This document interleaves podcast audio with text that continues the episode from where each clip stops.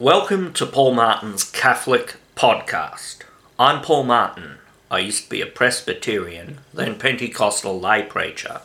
After studying the Bible and church history afresh, I converted to Catholicism in December 2017.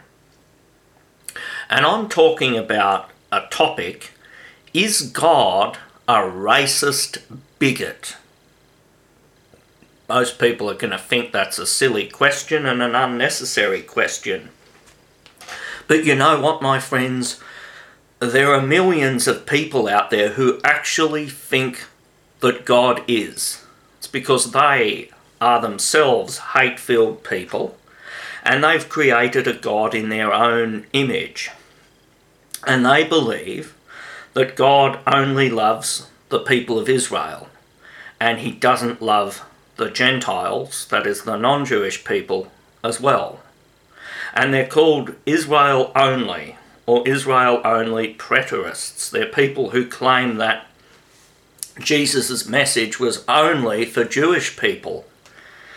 And then there are white supremacists of the Christian identity cult and the Ku Klux Klan, and they believe that the true people of Israel are the white race, and everyone else has no hope of redemption. And then there are the so called black Hebrew Israelites, a black supremacist group that hates all white people. And they say that white people are descendants of Esau, the Edomites, and that God hates the Edomites and wants to see them all killed and maimed and sent to hell. But what does the scripture say? What does the church teach? What does what does the Bible itself say about your ethnicity and your race and your relationship with God? So we're going to have a look at that. In Matthew chapter 15, verses 21 to 28, Jesus tested a Canaanite woman. He tested her for her humility and her faith. And she won with flying colours in both. And Jesus tested her by saying, I have only come to the lost sheep of Israel. But you've got to read that passage in its context. There are many things Jesus said that if you read them in isolation or out of context, you could come away with some pretty bizarre beliefs.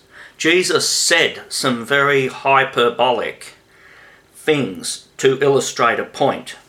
Jesus said, Unless you hate your father and mother or your own life, you cannot be my disciples. Elsewhere, Jesus says that if you do not forgive people and you do not love others, you won't enter the kingdom of heaven. So, which is it? Was Jesus contradicting himself? And the answer is no. What Jesus meant was you are to love Jesus more than your own life and your own family. But there are many things that if you read them out of context, you would walk away thinking that it was a load of bunk, what Jesus said. For example, Jesus told the rich young ruler to obey the commandments. Honour your father and mother, he told him. And then in another context, in Matthew chapter 23, verse 9, Jesus said to the scribes and Pharisees, Do not call any man on earth father, for you have one father, and if you were to take that out of context, we'd have to say that Jesus was contradicting himself. He wasn't.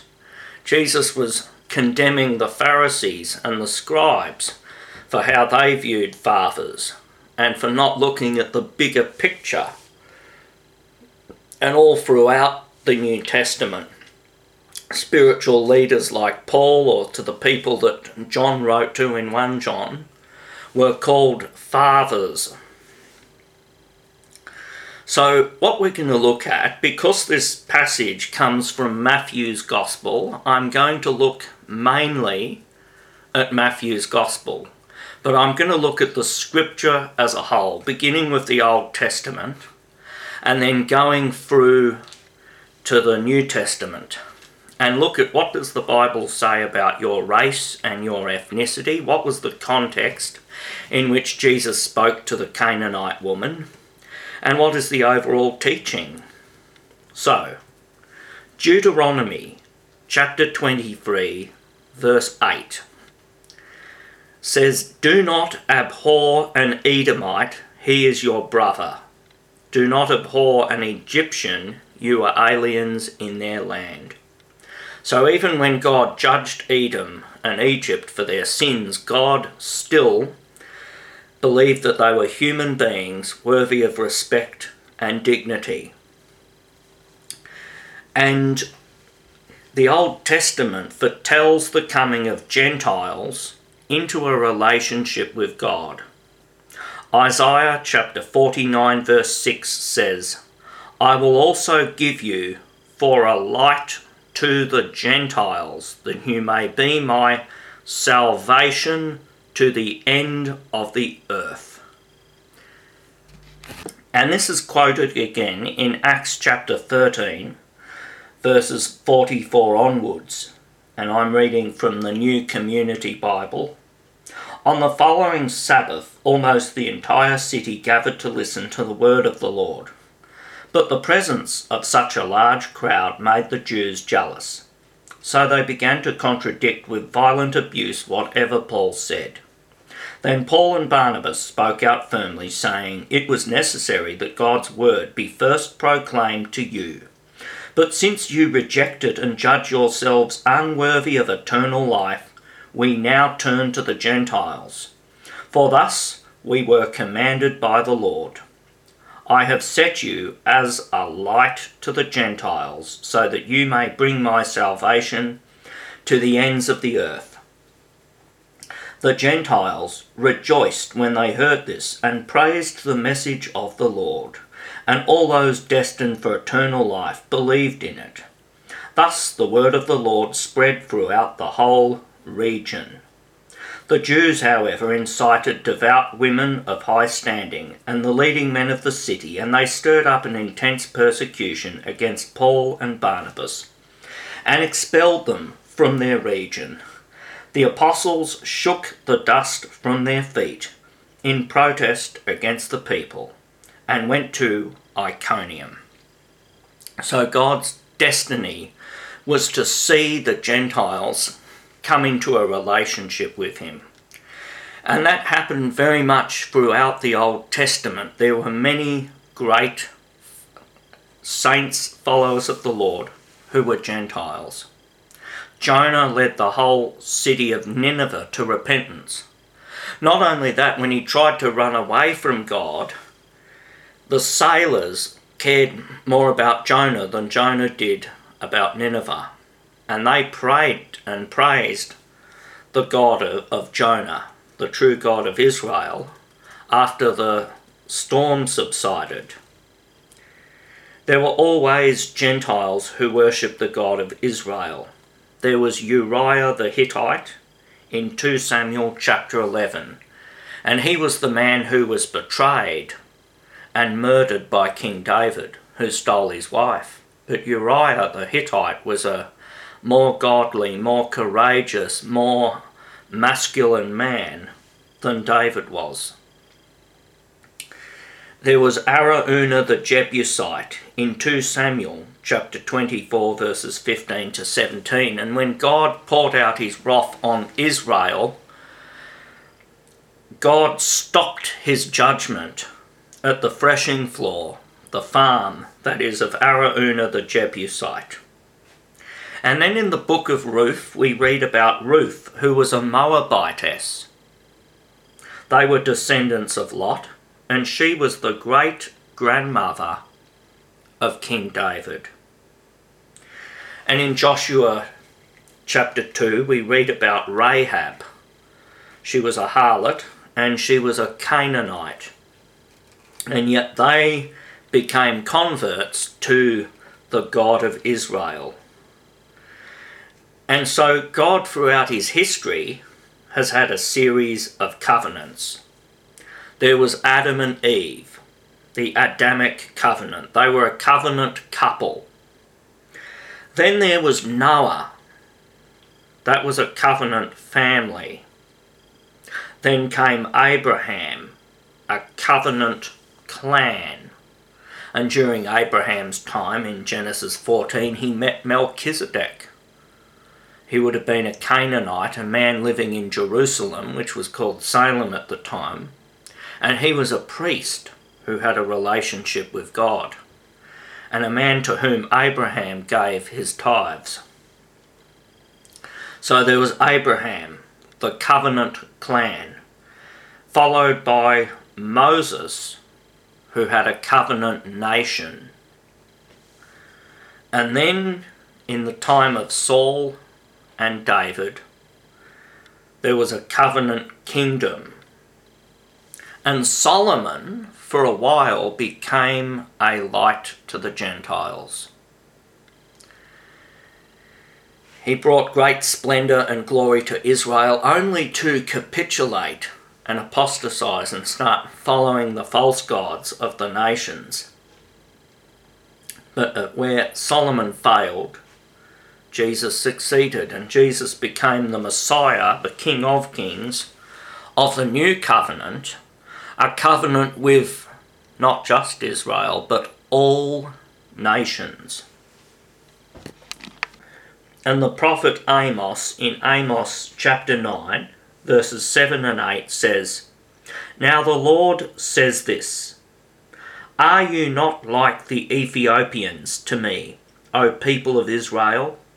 Did I not bring Israel up from the land of Egypt, and the Philistines from Caphtor, and the Arameans from Kir? The eyes of the Lord God are upon your sinful kingdom, and I will destroy it from the face of the earth. But I will not completely destroy the house of Jacob, says the Lord. The Lord says that the Ethiopians, the Philistines, and the Arameans are the same in God's eyes as the Israelites. In fact, when Israel sinned on many occasions, God gave victory to the Philistines. In 1 Samuel chapter 4, when the sons of Eli the priest sinned against God, God judged them and gave the Philistines victory in stealing the Ark of the Covenant. But God then also got the Philistines to see the error of their ways and to honour the Ark of the Covenant and to return it to Israel. And before the coming of Jesus, the last of the Old Testament prophets, it was John the Baptist, who preceded Jesus, and he preached to Jew and Gentile alike, calling them to repentance. Luke chapter 3, verses 7 to 14 reads John said to the crowds who came out to be baptized by him, You brood of vipers, who told you that you can escape the divine punishment that is to come? Produce now the fruits of a true change of heart, and do not deceive yourselves by saying, We are sons of Abraham. For I tell you, God can raise children for Abraham from these stones.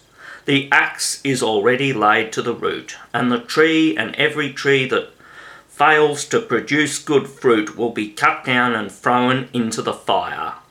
The people asked him, What then? should we do?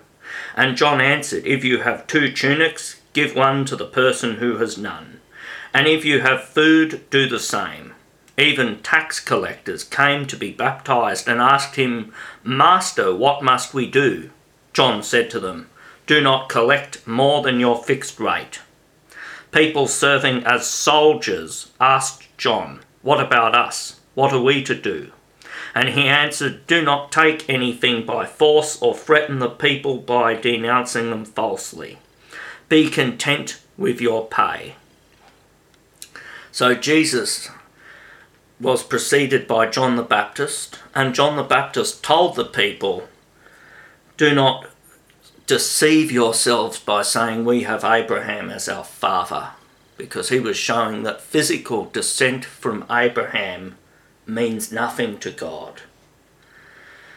But now we're going to go through the Gospel of Matthew to look at the context of the Canaanite woman when Jesus said to her, I have not come but to the lost sheep of Israel.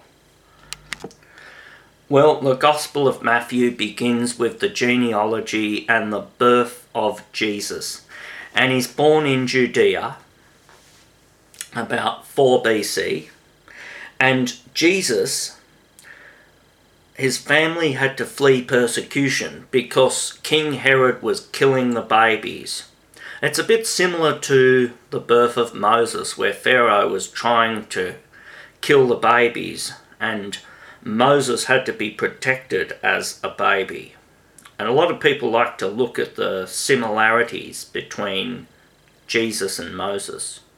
Instead of you looking at the similarities, I want you to look at the differences. In Moses' time, it was the pagan Pharaoh who was trying to kill the babies.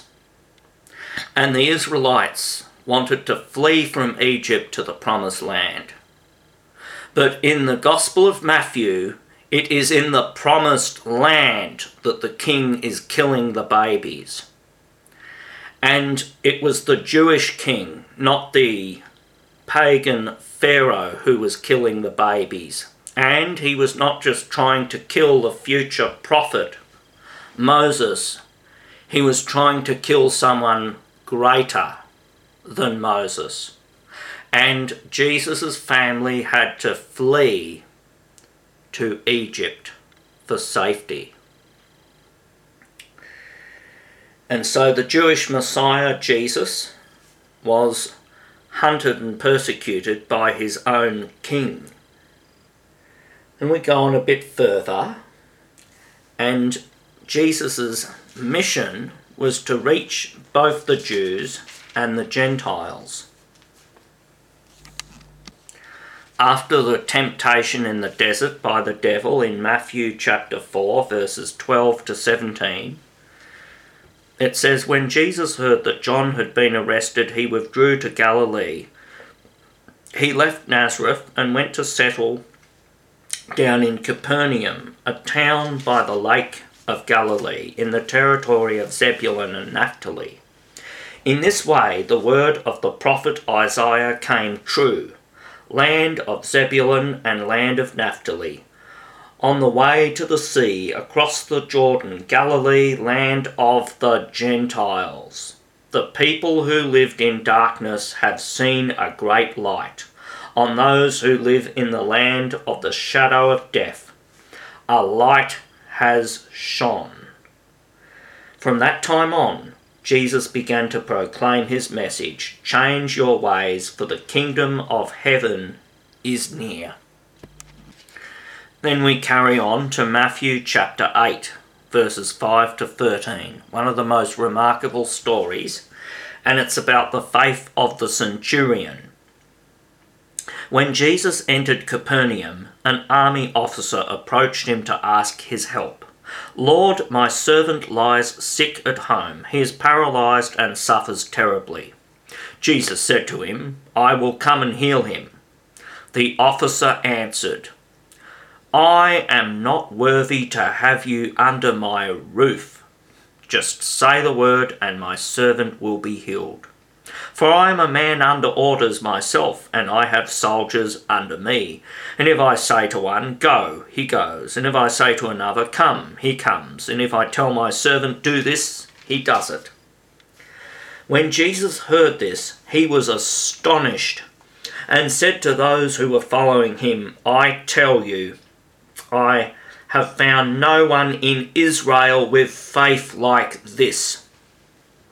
I say to you, many will come from east and west and sit down with Abraham, Isaac, and Jacob at the feast in the kingdom of heaven.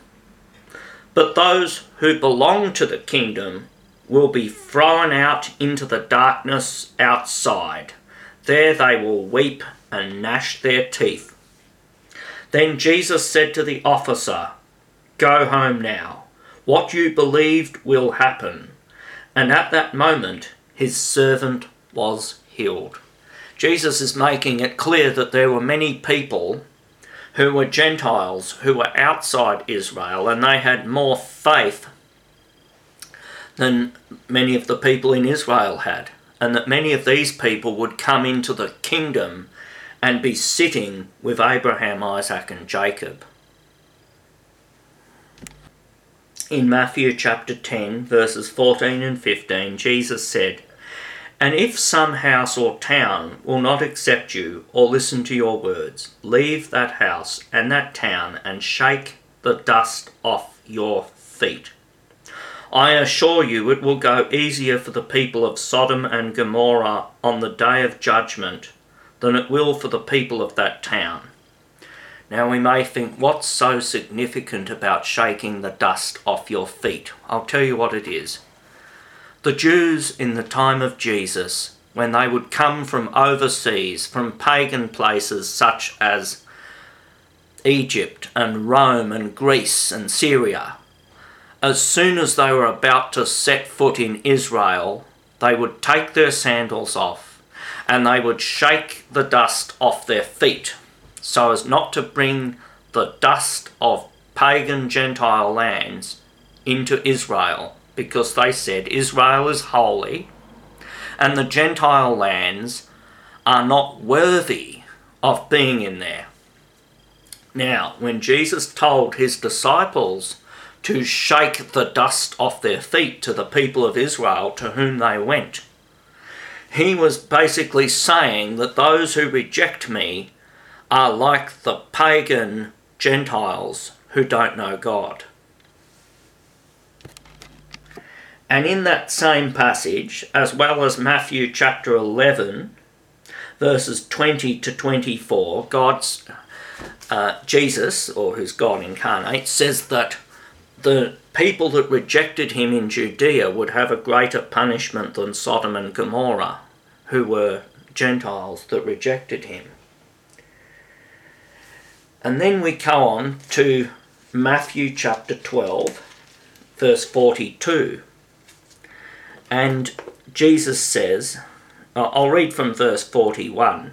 At the judgment, the people of Nineveh will stand up against the people of this generation and condemn them because they reformed their lives at the preaching of Jonah, and there is someone greater than Jonah here. Now, Jonah was the man who preached to the pagan Gentile Ninevites and converted them. And Jesus carries on, verse 42 At the judgment, the queen of the south, that is the queen of Sheba, the queen of the south will rise and condemn you. She came from the other side of the world to listen to the wisdom of Solomon. And there is someone greater than Solomon here. Now, the Queen of Sheba was a Gentile. There's no middle ground for Jesus. Some people think, yeah, he was a nice guy, he was a cool hippie, he was a, a wise man like Confucius or Buddha or something.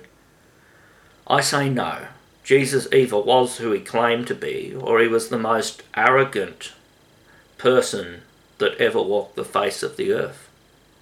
And I believe he was the former. He was who he said he was. But there's no middle ground with Jesus. You can't say, oh, well, he was just a nice guy who said some wise sayings and got crucified as a result. If he'd just said some nice sayings, he wouldn't have been crucified. But getting back to our point. Now we get to Matthew chapter 15, which is just before he meets the Canaanite woman. Matthew chapter 15, verse 10. Jesus then called the people to him and said to them, Listen and understand. What enters into the mouth does not make a person unclean, but what comes out of his mouth may defile him. In other words, Jesus was saying here the Jews believed that if you ate pork or shellfish, you were unclean. And in Deuteronomy, it makes it very clear in the old covenant of Moses that you could not eat these foods. Now, Jesus came along and he said, No, eating those foods does not make you unclean. But what comes out of your mouth, so filthy and profane talk, that's what makes you unclean.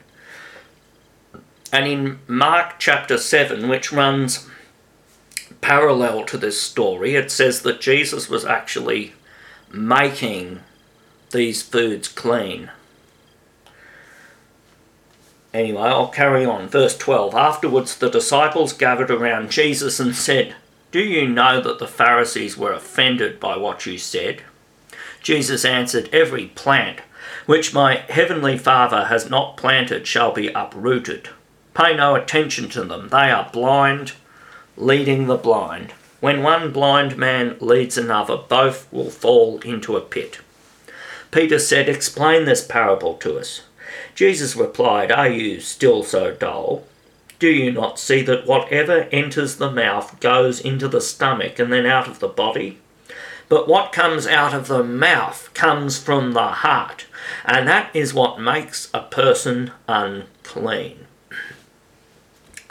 For it is from the heart that evil desires come murder, adultery, immorality, theft, lies, slander. These are the things that make a person unclean. But eating without washing the hands does not make a person unclean.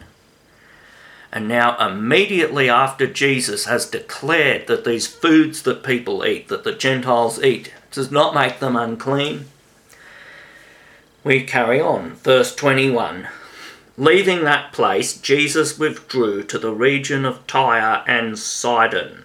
Now a Canaanite woman came from that area and began to cry out, Lord, Son of David, have pity on me. My daughter is greatly tormented by a demon. But Jesus did not answer her, not even a word. Wow, not very like Jesus, is it? But I'll read on. So his disciples approached him and said, Send her away, see how she is shouting after us. Then Jesus said to her, I was not sent. Sorry, then Jesus said to her, I was sent only to the lost sheep of the people of Israel. But the woman was already kneeling before Jesus and said, Lord, help me. Jesus answered, It is not right to take the bread from the children and throw it to the dogs. The woman replied, It is true, sir, but even the little dogs eat the crumbs which fall from their master's table. Then Jesus said, Woman, how great is your faith! It will be as you wish. And her daughter was healed at that moment.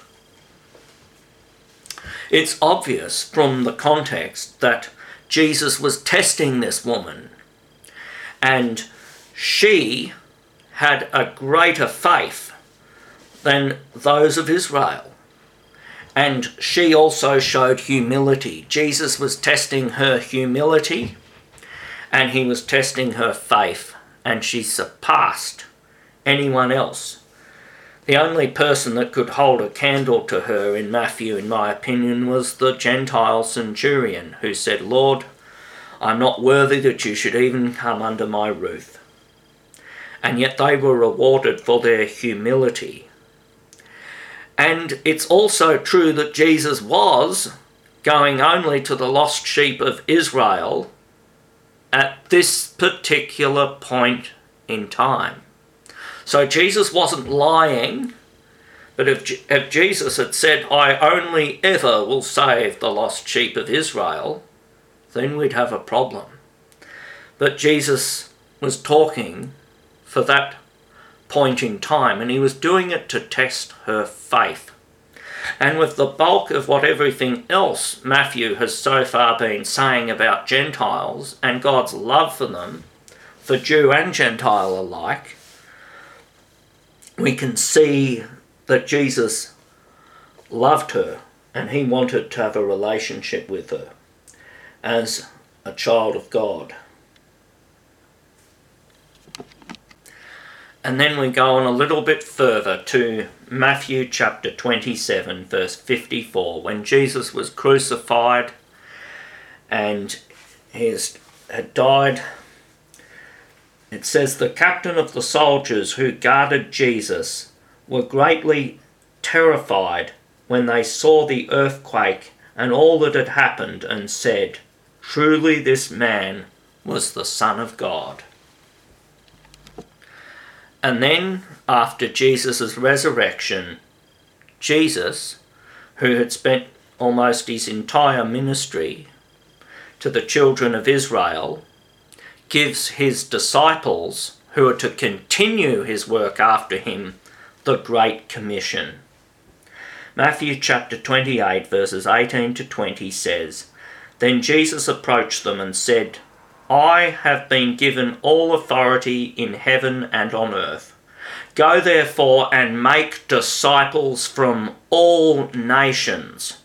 Baptize them in the name of the Father and of the Son and of the Holy Spirit, and teach them to fulfill all that I have commanded you. I am with you always until the end of the world. And aren't they beautiful, reassuring words coming from Jesus himself? And so, as we read on further, we get to Acts.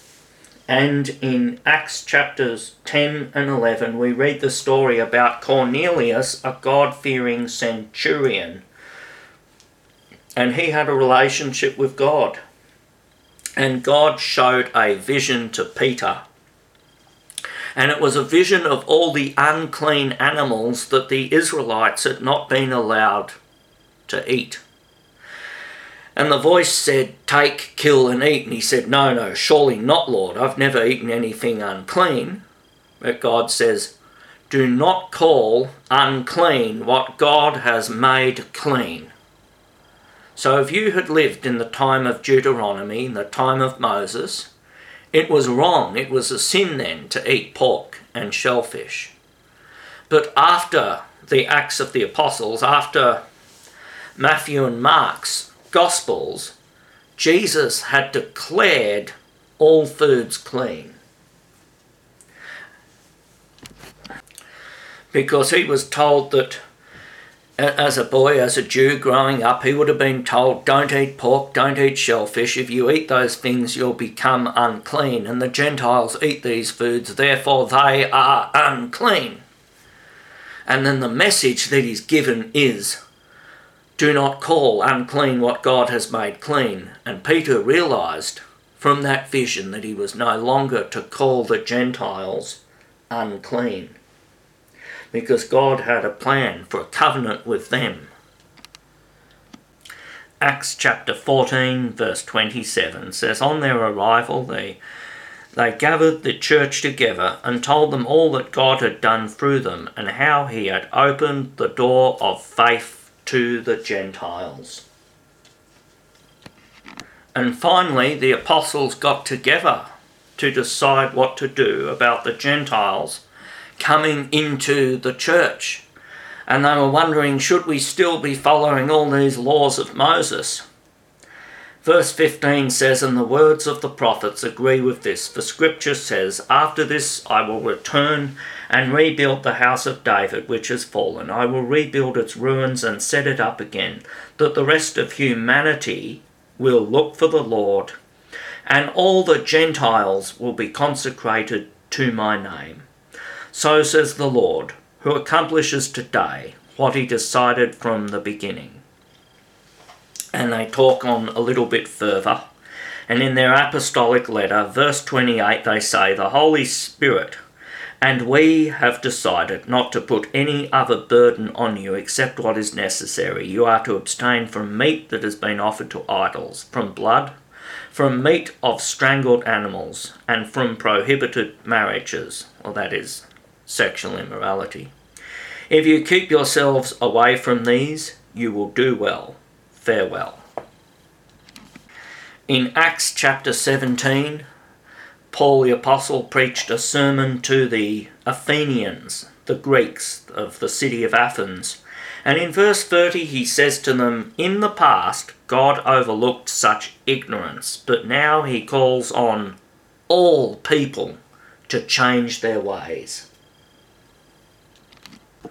And then at the very end of Acts, the last two paragraphs, the second last paragraph, Acts chapter 28, verse 28, before the epilogue, it closes and says, Let it be known to you that God's salvation has been sent to the Gentiles, and they will listen.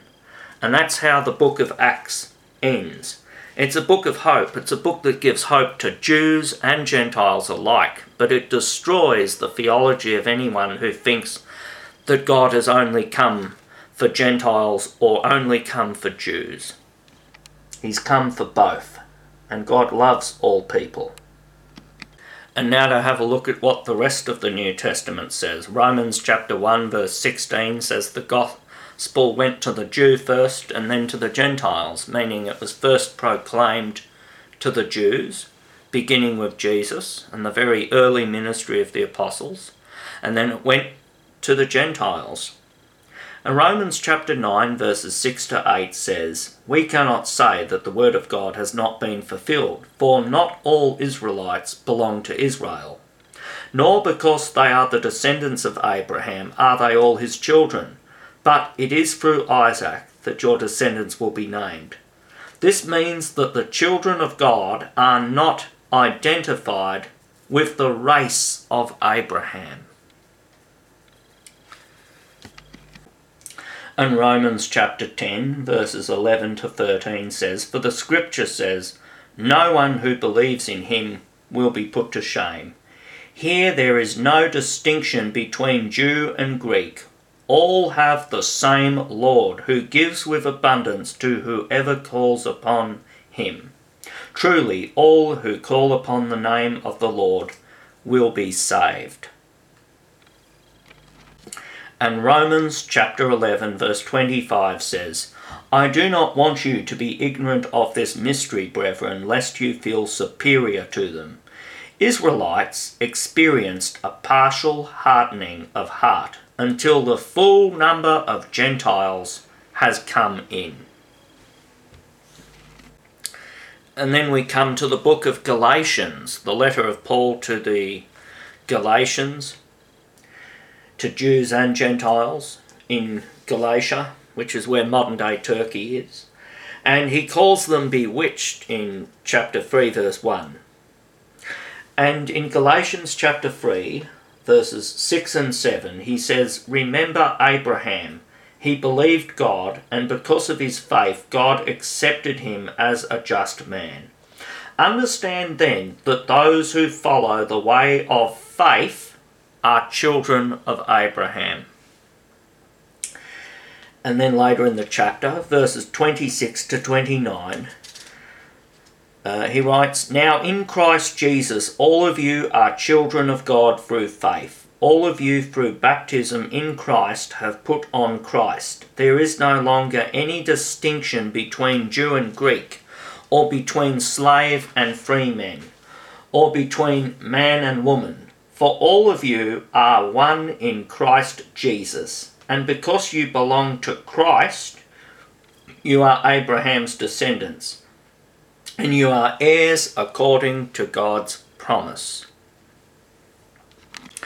And Galatians chapter 3 runs parallel with John chapter 8, verses 37 to 44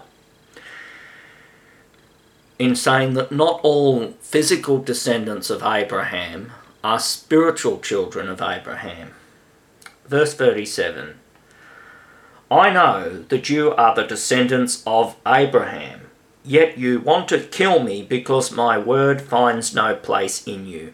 For my part, I speak of what I have seen in the Father's presence, but you do what you have learned from your father. They answered him, our father is Abraham.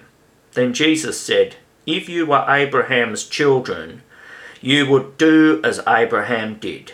You want to kill me because I am the one who tells you the truth, the truth that I have learned from God. That is not what Abraham did, but you are doing the works of your father.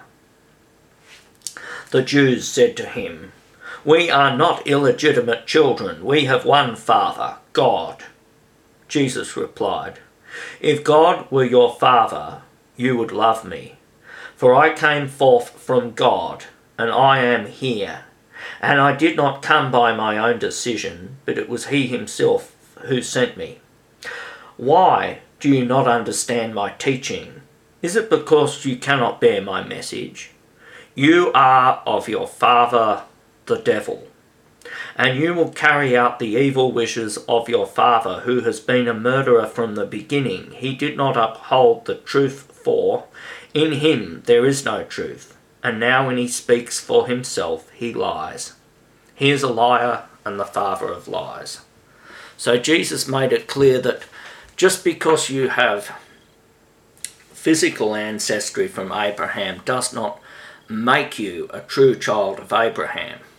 It doesn't mean you're not either, but physical ancestry and ethnicity alone is not enough to put a person in a right relationship with God. And then there is Colossians chapter 3, verses 11 and 12. There is no distinction between Jew and Greek, between the circumcised and the uncircumcised. There are no aliens, barbarians, slaves, or freemen, but Christ is all and is in all.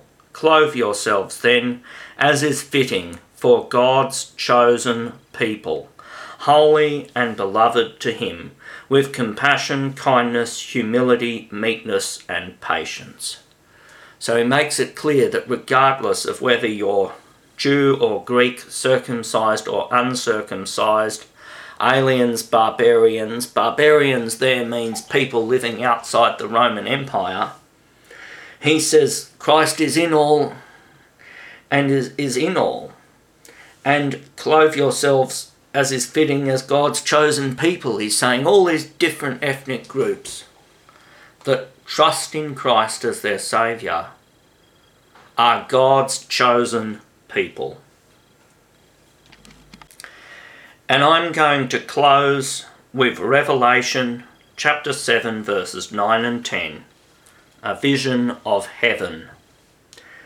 After this I looked, and there was a great crowd that no one could count, from every nation, race, people, and tongue, standing before the throne and the Lamb, clothed in white, with palm branches in their hands. They cried out in a loud voice, saying, Salvation comes from our God, who is seated on the throne and from the Lamb. Thank you for listening, and God bless you.